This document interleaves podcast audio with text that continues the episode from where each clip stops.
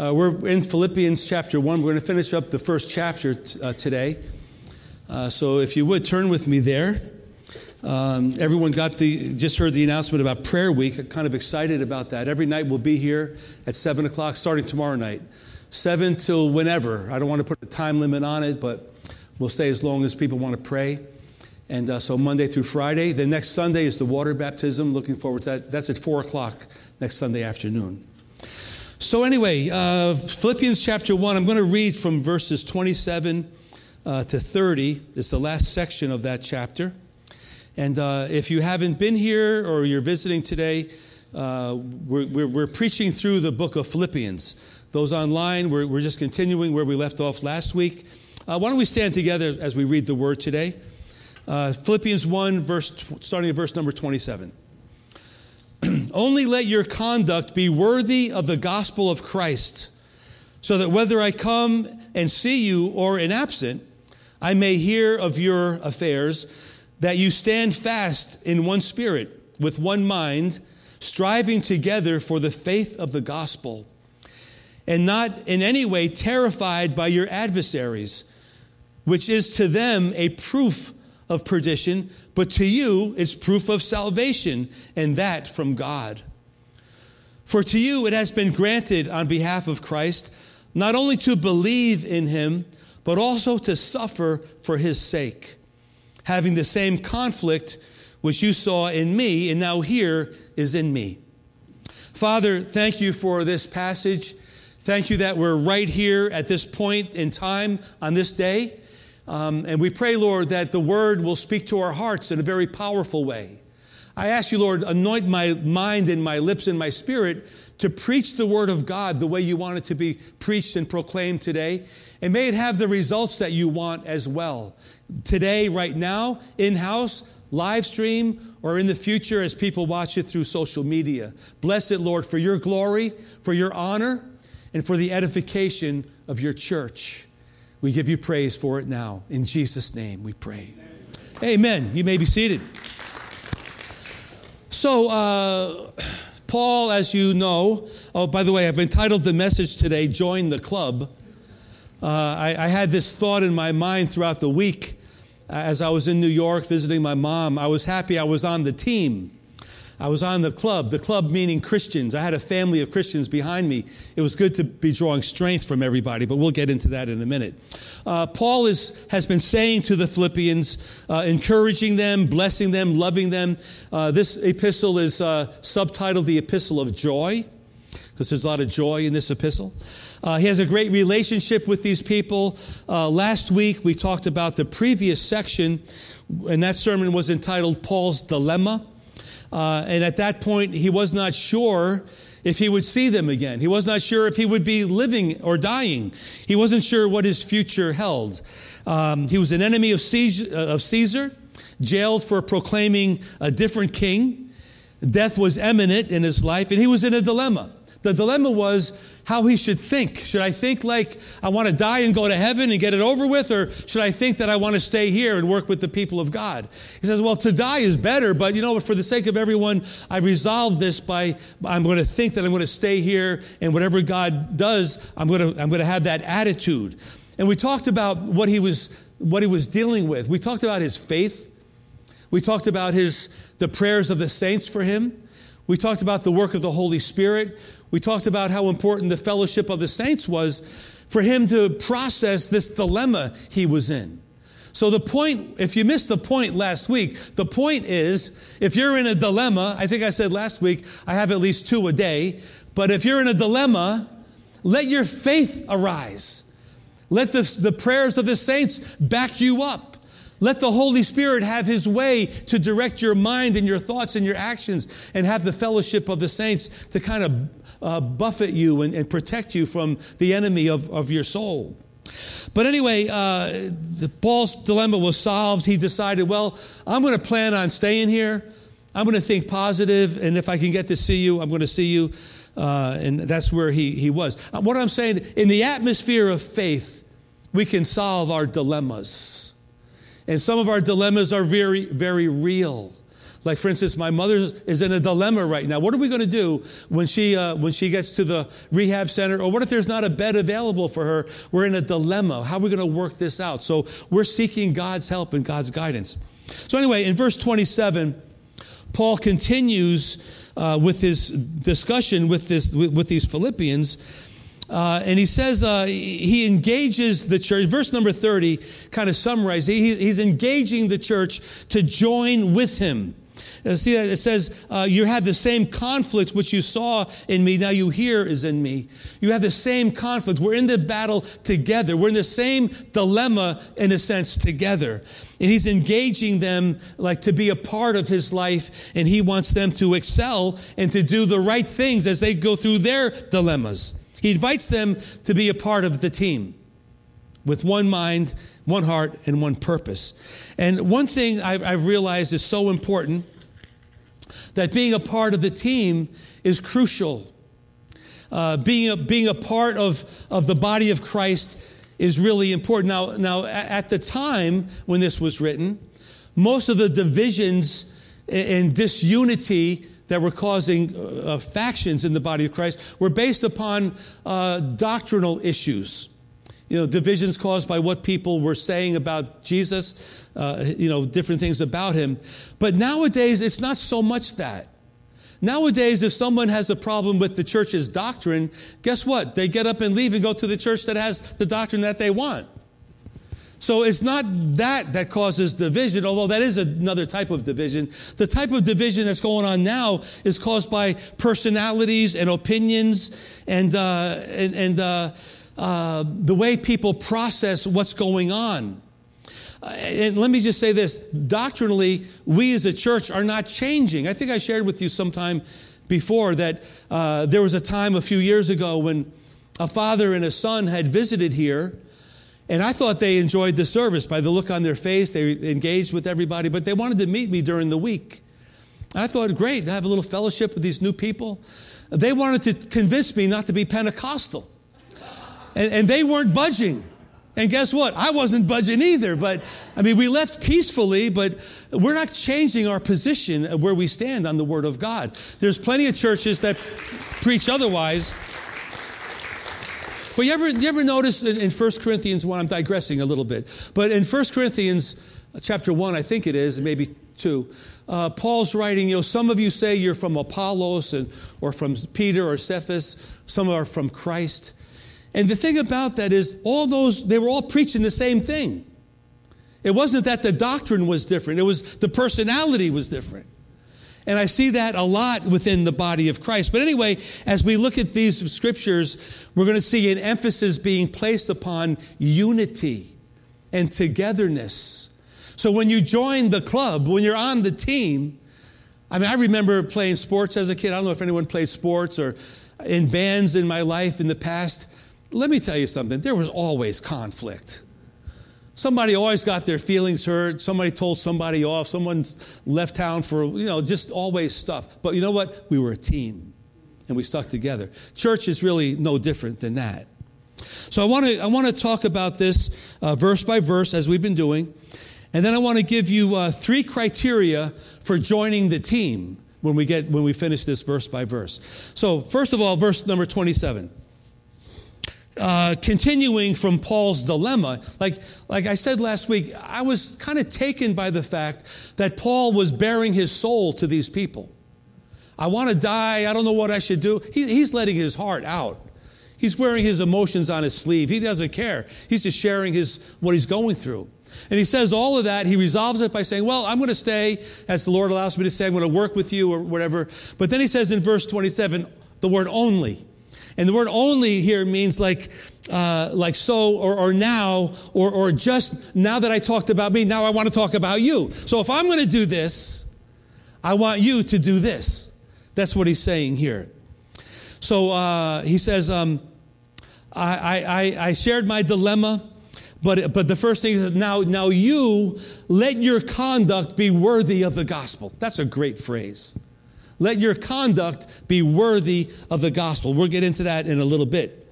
Um, Jesus, uh, when he was at the baptism, when John was baptizing, when the Pharisees came, he said to them, Show me signs of repentance. Show me something that you're sincere in your belief or, or, what you want to do. In the same manner, Paul is saying, Let your conduct be worthy of the gospel. Not just how you think, not just your doctrine, but how you live out your faith in real life. So um, it's understood in this passage that what he's saying is live your life as a new creation. Live your life as redeemed of the Lord. Live your life with the fruit of the Holy Spirit in humility, in obedience to the Lord and to the Word of God. Paying attention to the details of life. That you give glory to Christ in every aspect of your life, and that you're aware of the battle within you, within your own flesh, and with the demonic world that we can't seem to escape. You know, live your life worthy of the gospel. In other words, he's saying, Jesus gave his life for you. Now live your life of thanksgiving back to the Lord that gives him honor and is worthy of the gospel of Christ. Now, in the context here, um, he's saying, whether I visit you or don't visit you, uh, I want to hear some good news. Um, Specifically, he's saying, I, I want to hear some good news that you're living your life worthy of the gospel of Christ so that when I hear about you, I'll, I'll hear that you're standing fast. I'll hear that you're standing fast in one spirit, with one mind, striving together for the faith of the gospel. I like that verse 27. Have your conduct worthy of the gospel at the end of that verse, so that your faith of, uh, so that you, for, for the faith of the gospel, let your conduct be worthy of the gospel for the faith of the gospel. And you do that by working together, striving together in unity, pursuing God. Romans 1:16. And this was on my daily devotional this morning too. I am not ashamed of the gospel of Christ.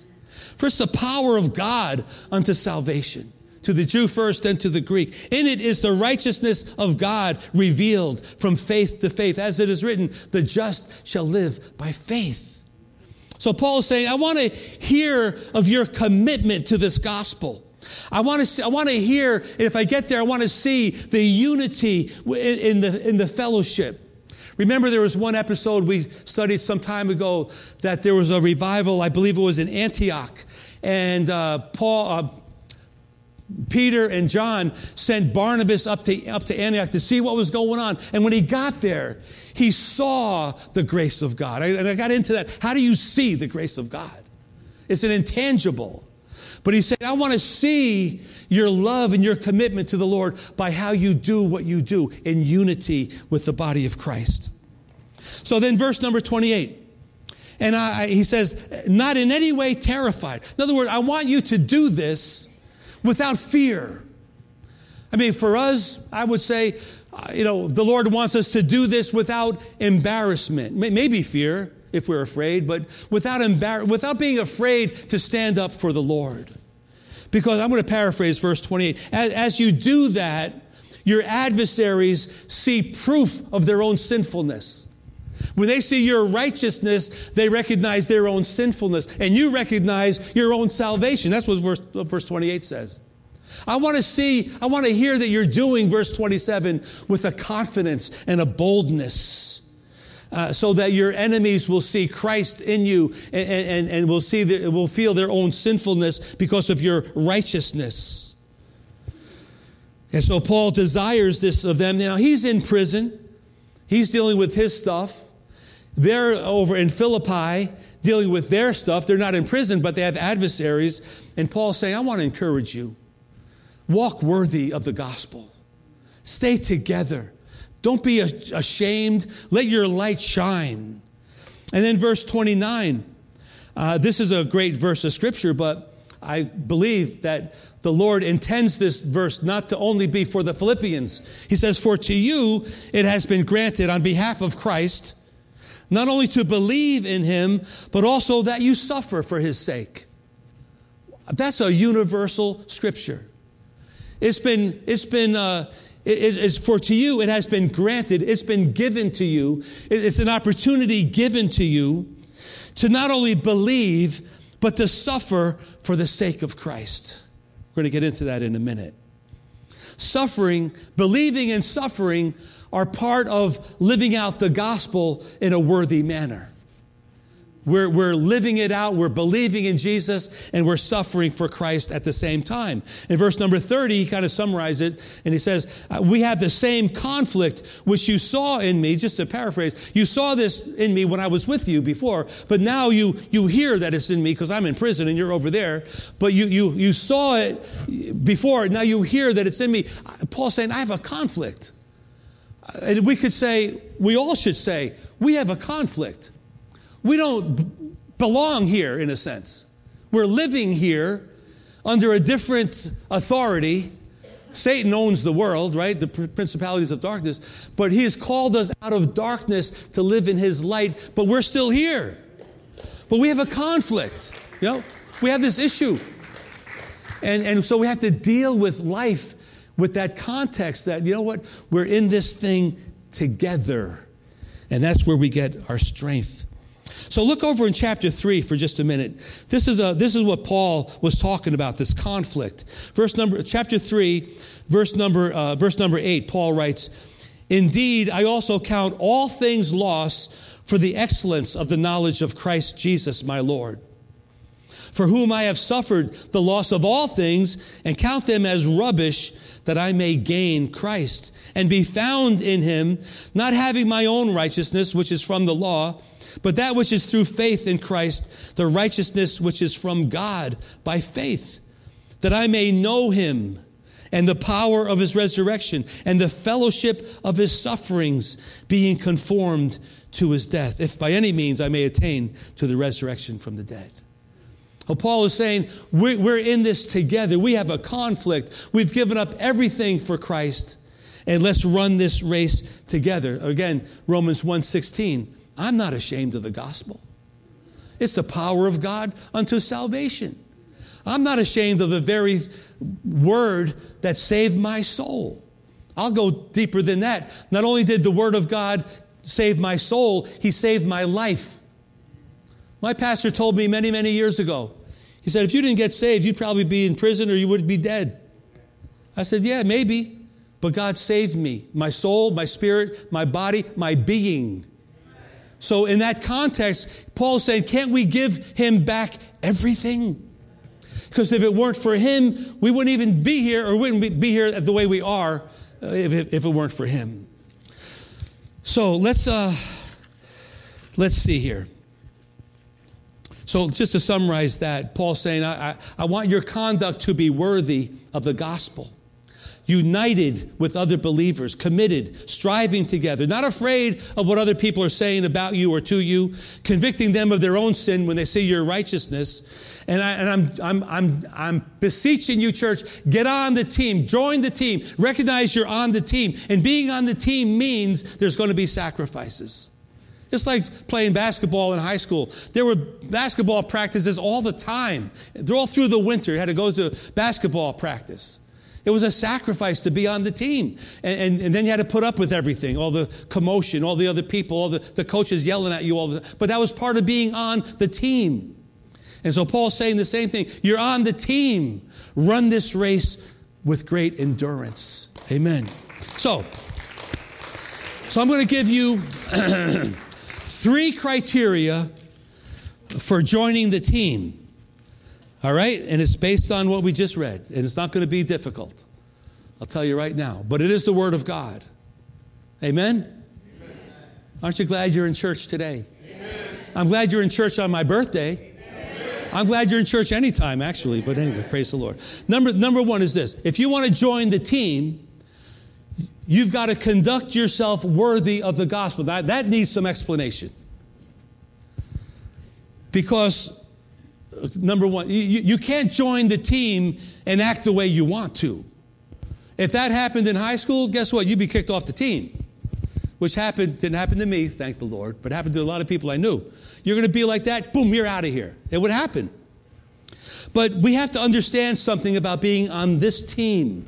See, this team is, is different because, listen to this, none of us are worthy to be on the team. None of us deserve to be on the team. We don't deserve to be saved. We don't deserve to be in right standing with God. None of us deserve that. The word tells us in Ephesians 2 we're saved by grace through faith. It's God's unmerited favor. It's a gift of God, not of works, lest we should boast. Romans 5 8 says, God demonstrates his love for us while we were still sinners, Christ died for us. But the point of that is now that we're in good standing with God, now that we're covered by the blood of Jesus, we're forgiven, cleansed of our sin, how do we live? How do we walk? How do we function? We're redeemed, we're delivered, our sins are atoned for. How are we supposed to live? But see, verse 27 seems to indicate here that our conduct. Uh, our conduct should be worthy of the gospel, but it's far more than one, two, three, four, five. It's way more than obeying the Ten Commandments. It's not a list of do's and don'ts. It's it, rather, he's talking about your, your, your life being worthy of the gospel. It's about our conduct within the body of Christ. It's, it's, it's, it's like saying we're in the fight. We're in the, the, uh, the battle consistently. I don't know anyone who hasn't sinned along the path. Have, do you know anyone? we still have the perfect section if anyone wants to take a seat. I mean, I've been a Christian a long time. I'm on the top of the list, but I don't know anyone who's lived a perfect life. So when we say live a life worthy of the gospel, you know, by the nature of who we are, none of us could really attain that. It's not keeping the law. We're done with the law. The law is completed, but it's living in grace. But he says a couple of things in verse 27 that kind of explain what he's talking about. He's saying to stand fast. That's how you walk worthy. You stand fast. There's a death in your family, your car breaks down, you have no, whatever happens in life, things happen. Guess what? You, as a man or woman of God, you stand fast. You don't cave in from, from the pressure all around you. That's walking worthy of the gospel.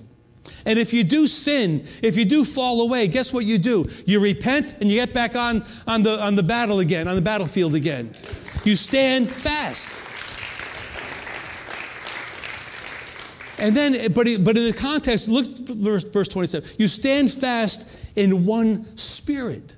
You know what that means? You don't start looking at somebody saying, "Oh, you blew it, you did this, you did blah blah." No, we're in one spirit. You maybe you had a problem this week. I, I may have a problem next week. Whatever. We're in this walk together. We're standing fast in one spirit. All have sinned and fall short of the glory, but all can be redeemed through the blood of Jesus. That's that's in one spirit. And in one mind, we're thinking the same and we're striving together, striving together. We're, we're, we're talking about our lives. We're, we're being in the flow, in the game. We're on the team. And yes, our conduct is based upon our beliefs. Our beliefs are based upon Christ. But putting aside the do's and the don'ts, it becomes a heart issue. Stand fast with other believers. I know many Christians are, they, they know a lot and they do a lot. But sometimes their heart is way out in left field. What I mean is, there's criticisms, there's gossip, there's opinions, there's rude comments, there's in house fighting, there's, there's not obeying the scripture in, in detail regarding their personal life. It's self seeking, all in the name of God, but, but they're doing right, but their heart is a million miles away. But again, Romans 1.16, I'm not ashamed of the gospel. It's the power of God to change my life. So how how I used to think, or how we used to think, like I'm going to get even, I'm going to get loud, I'm going to get angry, I'm going to do this or that. See, all that's been crucified with Christ. If we're going to walk worthy of the gospel, we're going to get a handle on that stuff. And if we blow it, we repent and we get it right and get on with it. You know, don't live in the in the sinfulness or the guilt of it. Get on with your life. But, you know, conduct your, your, your, your life worthy of the gospel for the faith of the gospel. I want to encourage you, church, to appreciate your faith and appreciate the faith of others. I, I, I, I, that's like uh, on my heart so heavy. Kenny Ortiz, God bless you, brother, for being here today. I appreciate your faith. Kenny was here for a while, but haven't seen him in a while. He made arrangements to get here. Thank you, Jason, for providing, providing a, a, a, a ride. But see, that's what I mean. I, I appreciate you, man, just getting into the house of God. And everyone here should be appreciating him for getting here today. So, so uh, we all, you know, we need to appreciate our faith, appreciate the faith of others. We're all a work in progress. Hello. Uh, we all, Philippians 2, we'll get to it later. But Paul says, work out your own salvation. Emphasis on own with fear and trembling. Work it out. Let me give you some references to support what I'm talking about. Then we're going to go to number two. But it, uh, most of you know Hebrews 10 25. Do not forsake the assembling of yourselves together. We're talking about walking worthy uh, of the gospel. Walking worthy means in unity with other people. 2 Timothy 2:22. It says pursue righteousness, faith, love and peace with those who call upon the Lord with a pure heart. Oh, really? Yeah. Pursue all those great things with those that call upon. In other words, let's associate with other believers that are doing the same thing because there's strength in that unity. James 5 16, get a load of this. Never really understood this verse until recently. Confess your sins to one another that you might be healed. Oh boy. Really? I thought God would forgive me. Yeah, He does. But often he'll use people that you could confide in. You share your life, you, you share your struggles, you pray with each other. And in that relationship, you get healed. You see that? It's not, God never intended the walk to be independent. He always designed the Christian walk to be with people. And that's where it gets difficult, but that's where it also gets victorious. So, number one is this if you want to be on the team, We've got to conduct ourselves worthy of the gospel. In other words, get plugged in to the body of Christ. It's not a list of 10 things to do and 10 things not to do. It's an attitude. It's a disposition. It's, it's, a, it's, a, it's a heart matter that I'm always going to consider God. I'm always going to consider the Word of God. I'm always going to consider my brothers and sisters as I move forward in Christ. Because look, if you succeed, it reflects on all of us. If you fail, that does too. But if you repent and make it right, that reflects on all of us too. I want to be known as a church that's a spiritual hospital. People come in broken and bruised and whatever, and they get healed, they get touched, they get, they get made right, and they have the fellowship of the saints. And maybe God will send them out, or maybe God will plug them in to do a work here. But some of the greatest workers of the gospel that I know have been through the mill and they've been redeemed and set free. And for the rest of their lives, they are sold out. Not perfect, but they're sold out for the Lord. Amen?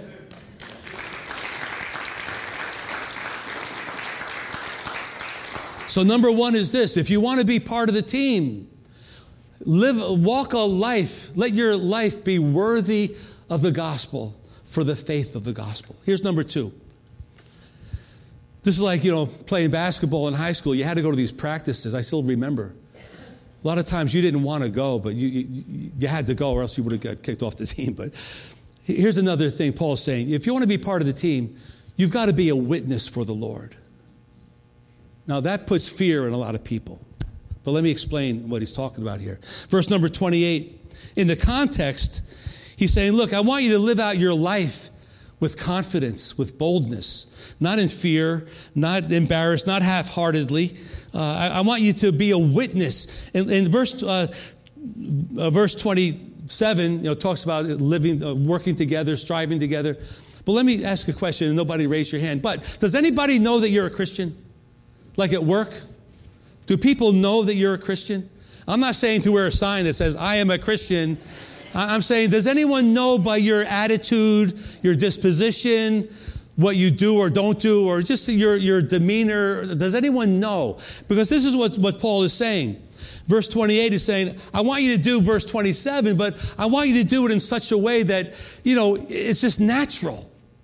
And when you live your life in that way, your adversaries, the non believers, they're going to be convicted of their own sin. I think we could be a witness for the Lord and, and, and, share Christ without even saying anything directly about the Word of God or about Jesus, just by our lifestyle. I can remember before I was in ministry, I had some secular jobs as a Christian, and there were a lot of things I wouldn't do, like I wouldn't go to the bar to have a drink or whatever. And people would say, Why don't you do this? And then I'd have an opportunity to tell them. But just by me not doing those things, it made them feel a little convicted. Not that they stopped doing it, but anyway, a, a seed was planted. You know what I mean?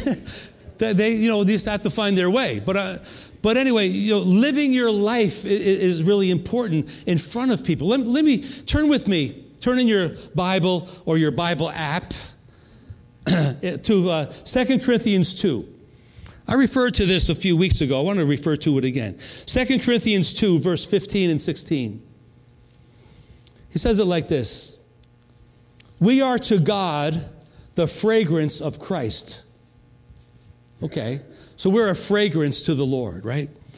Uh, among those who are being saved, that's, you know, among one another, and among those who are perishing, the unsaved. It says, For to the one we are the aroma of death leading to death in other words, our, our life, our fragrance, our being, our Christianity is speaking to those that are dying on their way to hell, is speaking death to death with the hope of salvation, but to the other, the aroma of life leading to life to the Christian.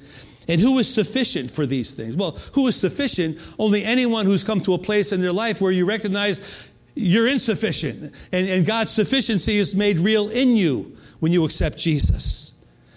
So he's saying, you know, uh, how, how you live your life will determine the type of witness that you are.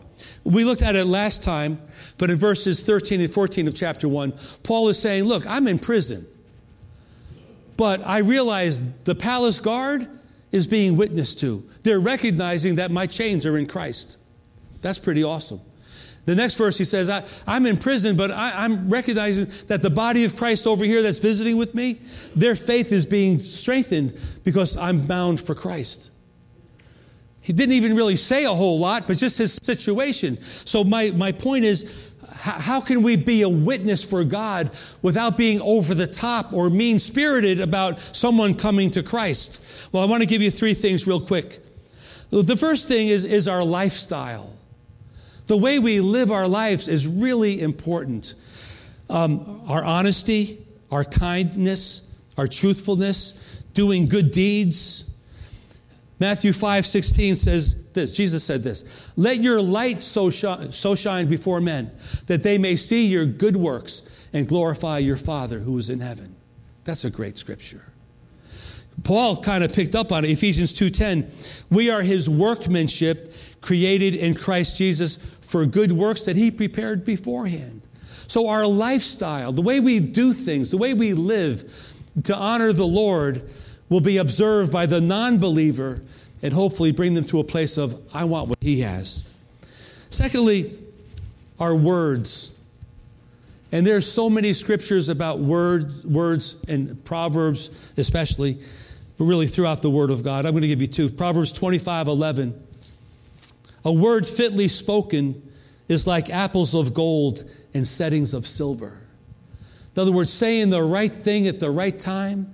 It may not even be about God. It's just the right word at the right time will be a blessing for someone. That's how we can be a blessing for the Lord. Uh, Proverbs 18 21, you know this. There's death and life in the power of the tongue. What we say, how we say what we say, our tone of voice, all of that can either bring death to someone or life to someone. But our words can be a witness for the Lord. And the third area would be our attitude. Uh, won't go into it too far, but Philippians chapter 2, in verse, verse 5, Paul writes, Let this mind be in you, which was also in Christ Jesus, who humbled himself, left heaven, came to earth, gave his life, sacrificially died on the cross. But let that mindset be in you. So let our attitude be one of humility, giving, gentleness, servant like, gracious, looking out for other people. And remember, Paul is in prison now. And we already looked at this last week. He's in prison writing these wonderful things to this church I love you. I'm praying for you. I'm supporting you. I think well of you. I know God who started a good work in you is faithful to, to complete it. All these wonderful things. He's got the right spirit and the right attitude in spite of his own predicament that he's in. So, let's see.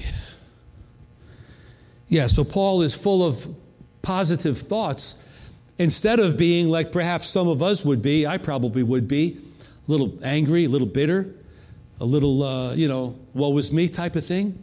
But he was able to get beyond that to be a witness for the Lord.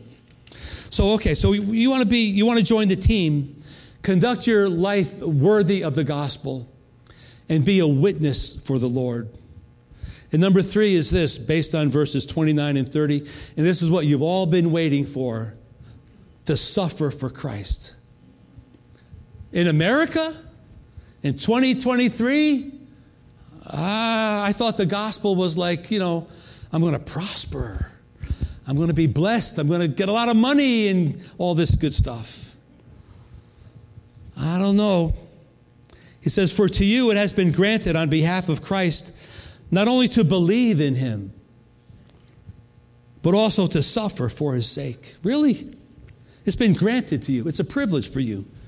In Acts 5 41, we read that the apostles, Peter and the apostles, were beaten, jailed, went before the council, but they left rejoicing that they were they had been considered worthy to suffer for the cause of Christ. What an attitude. No bitterness, no anger, no I'm going to get even with those guys.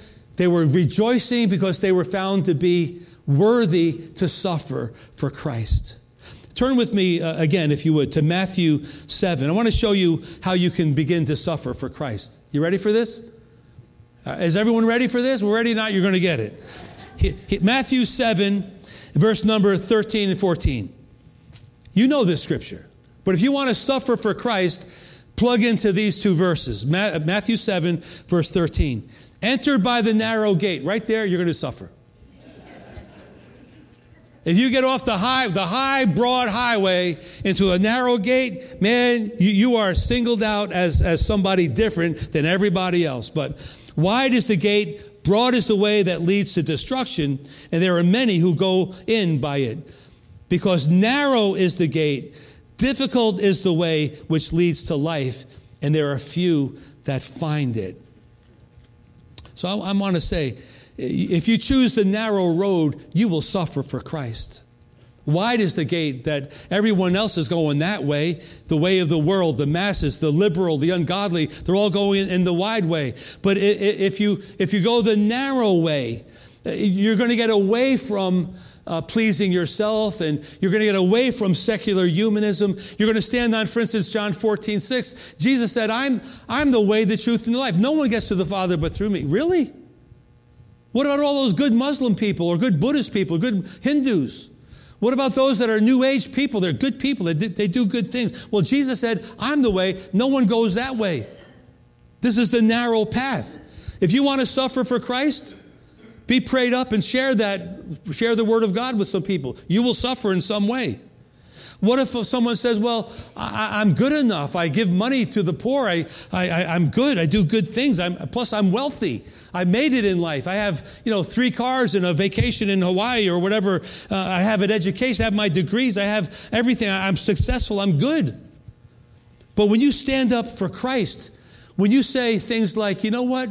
The Word of God says all have sinned and fall short of the glory of God, you're putting yourself in a narrow category, and you will suffer for saying that. If you say the wages of sin is death, we should all die and go to hell, but the free gift of God is eternal life through Christ Jesus. As right as that is, in the world's view, we're, we're marked and we're going to suffer for what we say. Ephesians 2 8 and 9, if we say this, and I've, I've gone down this road many times with people trying to convince them of the gospel. The, the Bible says, by grace you've been saved through faith. It is your faith. You have to have faith. But it's God's grace, God's unmerited blessing on you that gets you saved. It's not by your works, or else we would all be boasting about it. And people do boast about their lives. I did this, I did that, I travel, I have money, whatever. And, and to say all that's good, but it's not good enough for the gospel, you will suffer for that unless the Holy Spirit's involved and God will use that to bring that person to Christ. So, three things if we want to join the team. One is to conduct your, your life worthy of the gospel in unity with the body of Christ being a witness for the Lord, letting your light shine at work, with your family, whatever, and then suffering for Christ in some way. I mean, we're blessed in a way that we, we don't have to deal with real persecution in the States, although there's some persecution. I just read, heard something the other day in India where we have some missionaries. A Christian church put up 12 bathrooms on their property for the general public to use just out of goodwill. And when the government found out, the leaders found out, they burned down the church and broke up the, the, uh, the bathrooms. Just because they didn't want there to be a Christian witness in that area. That's like today. That happened like a week or so ago, I think. Mean, we're blessed. We don't have that here, but we do have the issues of social issues and various other moral issues that we're dealing with all the time. And we are, we are becoming more and more of a minority, in case you haven't noticed.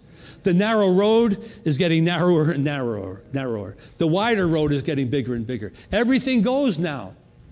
But when you narrow it down to one way through Jesus Christ, you're a marked person. And you will suffer in some way for it. So, in conclusion, just want to summarize this. I, I would encourage everyone to join the team. I, I, as I shared last week, dealing with my mother's problems and stuff, I felt so blessed when people were texting me and whatnot. I sent out an email, people were responding, praying for you, praying for you. That, that blessed me so much to be part of the team, to know that there's people with me dealing with this crisis I had to deal with. Amen. Thank you.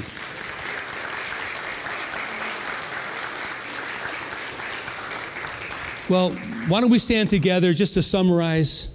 If you want to join the team, live your life worthy of the gospel, meaning get plugged in. Be a witness for the Lord and start looking at the ways you're suffering for Christ. You might be suffering without even realizing it right now, but let your light shine. Let's, let's read together verses 29 and 30. For to you it has been granted on behalf of Christ, not only to believe in him, but also to suffer for his sake, having the same conflict which you saw in me and now hear is in me. One more time. For to you it has been granted on behalf of Christ, not only to believe in him, but also to suffer for his sake, having the same conflict which you saw in me and now hear is in me. Every head bowed for just a moment. A simple question Does anyone want to join in the conflict? You know, different way of saying an altar call, but it is a conflict. Your, your belief system will put you at odds with most everything else. But is there anyone here today, online perhaps, that wants to get right with God and join the conflict? Raise your hand if that's you. Thank you, sir. Thank you, sir. All right. Excellent, excellent. I wonder if there's some people here that feel like I just I just need to I just need to get plugged in. I need to get consistent. I need to put God first in every aspect of my life. Amen. A lot of all right, good. And and thirdly is this no one looking around, but how many of you have loved ones that you want to see a part of the team. Amen. I heard from Esther earlier. She shared with the worship team. Esther, was it your brother? What was it, your brother? Your nephew. Family was praying for this, this man for 30 plus years. He finally gave his heart to the Lord. He's getting baptized.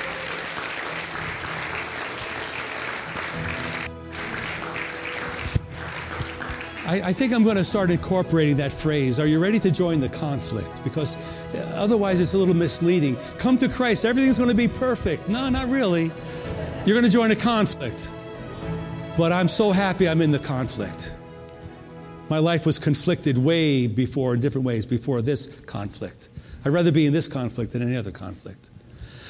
Pray, okay? Dear Father, Lord, thank you for this word today. Join the club. Help us, Lord, to get on the team. Lord, for those that raise their hands, bless them. I, I think there's a recommitment going on. Lord, give them an assurance.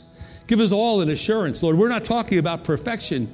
We're talking about, about the, the conflict, the battle, the struggle, and doing it together in one accord, in one heart, one spirit, one mind, striving together in the gospel.